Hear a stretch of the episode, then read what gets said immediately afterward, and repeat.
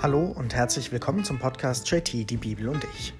Heute lesen wir das dritte Kapitel im ersten Thessalonicher Brief und wir dürfen gespannt sein, was wir heute in diesem ersten Hauptteil des Briefes, wenn wir so wollen, noch erfahren. Und wir lesen erst einmal den ersten Teil des Kapitels.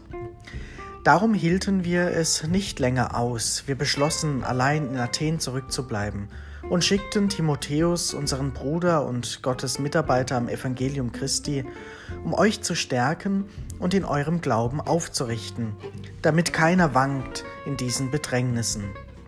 Ihr wisst selbst, für sie sind wir bestimmt. Denn als wir noch bei euch waren, haben wir euch vorausgesagt, dass wir in Bedrängnis geraten werden. Und so ist es, wie ihr wisst, auch eingetroffen. Darum ertrug ich es auch nicht länger. Ich schickte Timotheus, um über euren Glauben Kenntnis zu erhalten, ob nicht der Versucher euch in Versuchung geführt hat und eure Mühe vergeblich war. Inzwischen ist aber Timotheus von euch zu uns zurückgekommen und hat uns gute Nachricht von eurem Glauben und eurer Liebe gebracht.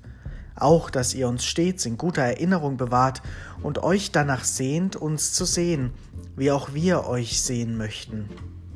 Darum, Brüder und Schwestern, wurden wir beim Gedanken an euch in all unserer Not und Bedrängnis durch euren Glauben getröstet. Jetzt leben wir auf, weil ihr fest in der Gemeinschaft mit dem Herrn steht. Wie können wir Gott euretwegen genug danken für all die Freude, die uns um euretwillen vor unserem Gott erfüllt? Bei Tag und Nacht bitten wir inständig darum, euch wiederzusehen und an eurem Glauben zu ergänzen, was ihm noch fehlt. Dieser erste Teil des Kapitels ist auch fast das ganze Kapitel, ein kleiner Abschnitt kommt noch, aber da hören wir, wie Timotheus ausgesandt wird. Also wir erfahren, dass Paulus mit Timotheus und den anderen Begleitern in Athen ist und er unfreiwillig, das haben wir in der Apostelgeschichte gehört, ja nicht mehr in Thessalonich sein konnte, getrennt war von der Gemeinde, weg musste, weiterziehen musste und er aber so eine Sehnsucht hat, von den Menschen dort zu erfahren, wie es ihnen geht und sie zu ermutigen und eben sie zu bestärken. Und deswegen beschließt er und beschließen sie als Gruppe, dass Timotheus eben von Athen aufbricht, die anderen zurücklässt und sich ein Bild der Lage in Thessalonich eben macht. Er schickt also Timotheus hin, um die Gemeinde zu, zu bestärken. Und zwar, weil die zu erwarteten Bedrängnisse wohl zu spüren sind, dass die kommen.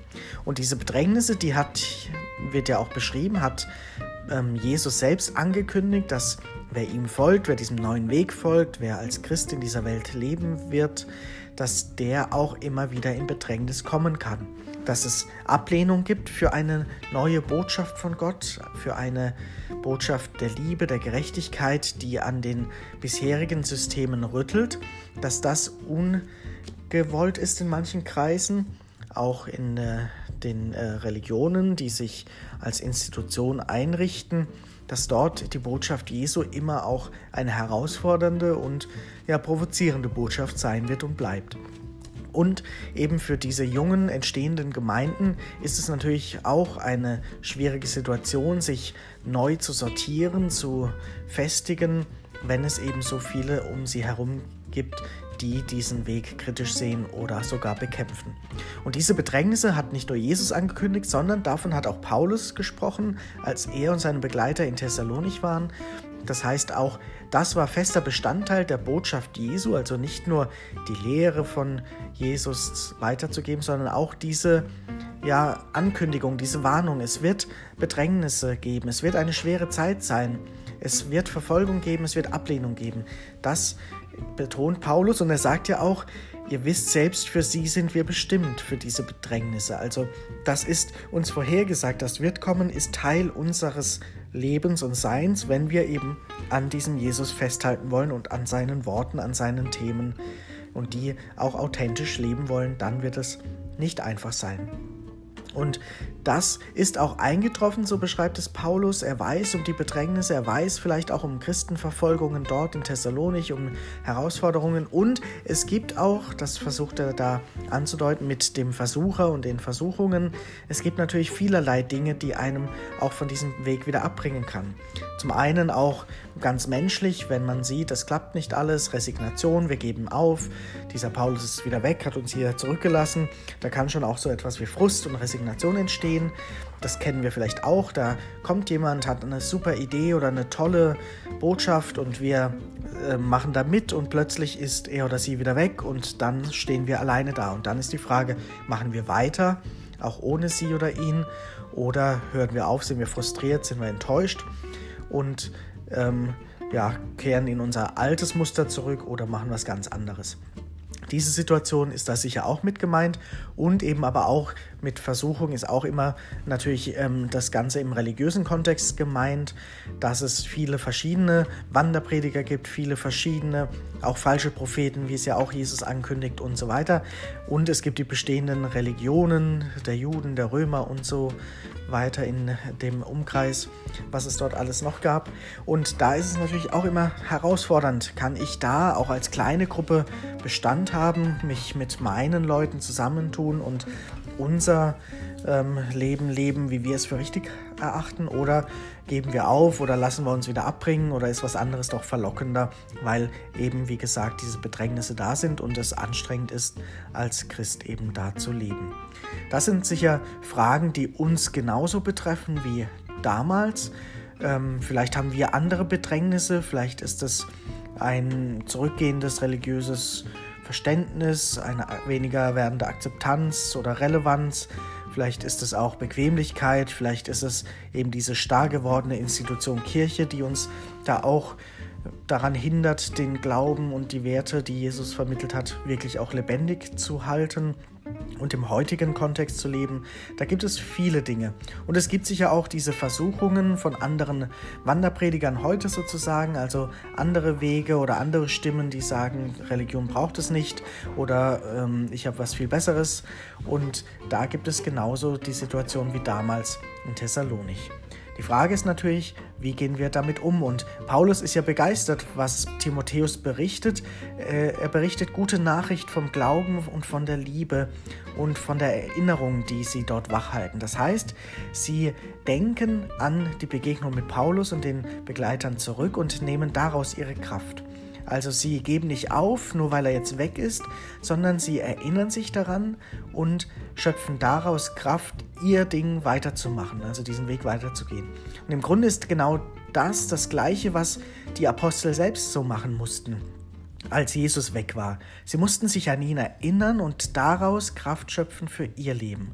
Das ist letztlich das, was wir in der Eucharistiefeier versuchen, uns an das Abendmahl erinnern und Kraft zu schöpfen für heute.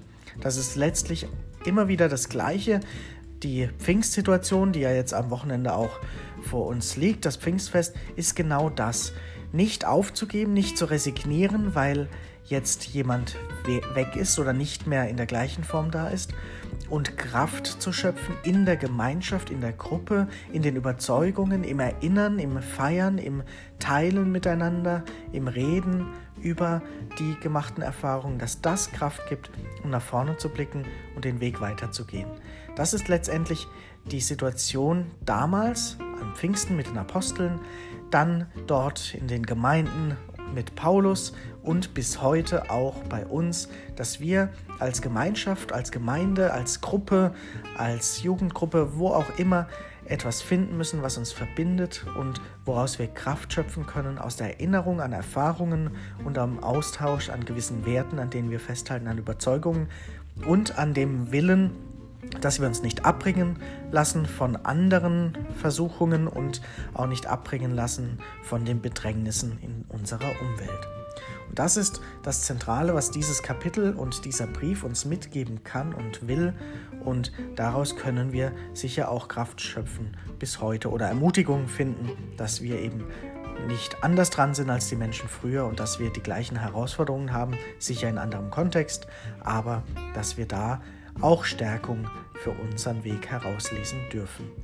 Und Paulus lässt das ja münden, dass er dadurch ähm, Tag und Nacht ja auch mit den Menschen in Verbindung steht, für sie betet und den Wunsch hat, sie wiederzusehen. Das wird ja deutlich und dass er auch betont, dass es darum geht, zu ergänzen, was noch fehlt im Glauben. Also, dass niemand perfekt ist, niemand fertig ist, dass es ein Wachsen ist und ein Austausch braucht und ein Hören und Lernen immer wieder braucht, um voranzukommen. Lesen wir noch die letzten drei Verse dieses Kapitels. Gott unser Vater und Jesus unser Herr mögen unsere Schritte zu euch lenken euch aber lasse der Herr wachsen und reich werden in der Liebe zueinander und zu allen, wie auch wir euch lieben, damit eure Herzen gestärkt werden und ihr ohne Tadel seid, geheiligt vor Gott, unserem Vater, bei der Ankunft Jesu, unseres Herrn, mit allen seinen Heiligen. Amen. Dieses dritte Kapitel und dieser erste inhaltliche Hauptteil des äh, Briefes enden eben mit diesem Gebet, mit diesem Gebetswunsch. Paulus bittet für die Gemeinde und für auch das Zusammenkommen mit der Gemeinde, dass es gelingen möge, dass sie sich wiedersehen werden, dass die Schritte so gelenkt werden. Und das Ganze ist ja ein gewisses Gottvertrauen, dass sich die Dinge so fügen werden, dass sie sich wiedersehen können, was da zutage tritt und was sicher auch manchmal wichtig und gut ist auch für uns heute zu überlegen, wie steht es um mein Gottvertrauen, um mein Vertrauen in die Dinge, dass sich manche Dinge einfach auch ergeben werden und dass ich darauf hoffe, dass sich Dinge auch auflösen und zum Guten wenden. Und dann ist da dieser Wunsch zu wachsen, was ich gerade angesprochen habe, also nicht stehen zu bleiben und zu denken, man ist fertig, sondern ein Leben lang zu wachsen und reicher werden in der Liebe zueinander, zu allen, damit die Herzen gestärkt werden und ein Leben ohne Tadel möglich ist. Also diese Heiligkeit, von denen in den ersten Jahren und Jahrzehnten nach äh, Jesu Leben immer wieder die Rede ist, dass die Christen diese Heiligen sind, das ist eben dieser Punkt, dass man versucht zu wachsen, ein starkes und freudiges Herz zu haben und dadurch eben möglichst ohne Tadel zu sein, also ein möglichst gutes Leben zu führen, damit wir bereit sind, Gott entgegenzutreten, wie es hier am Ende des Gebetes ja heißt, bei der Ankunft Jesu unseres Herrn. Das heißt, es ist immer wieder auch dieser Ausblick nach vorne, eines Tages vor Gott zu stehen, dieses endzeitliche Denken im Kleinen oder im Großen, was aber ja letztlich auch jedes Menschenleben betrifft, wenn wir glauben, dass wir eines Tages eben vor diesen Gott treten werden. Und deswegen dieser Wunsch noch einmal in einem Gebet verpackt. Dieser Gebetstext ist sicherlich auch Vorbild für viele, viele andere Gebete, die es dann in der Kirche gab. Der Dank und die Bitte, die darin stecken und das Gottvertrauen, was da drin ist, das sind sicherlich wesentliche Bestandteile, die bis heute auch unser christliches Beten prägen. Und mit diesem Wunsch, dass unsere Herzen gestärkt werden, dass wir in der Liebe wachsen, das ist sicherlich ein schöner Wunsch, um auch hier dieses Kapitel abzuschließen. Und mit diesen Gedanken wünsche ich euch für heute erst einmal noch einen schönen Tag.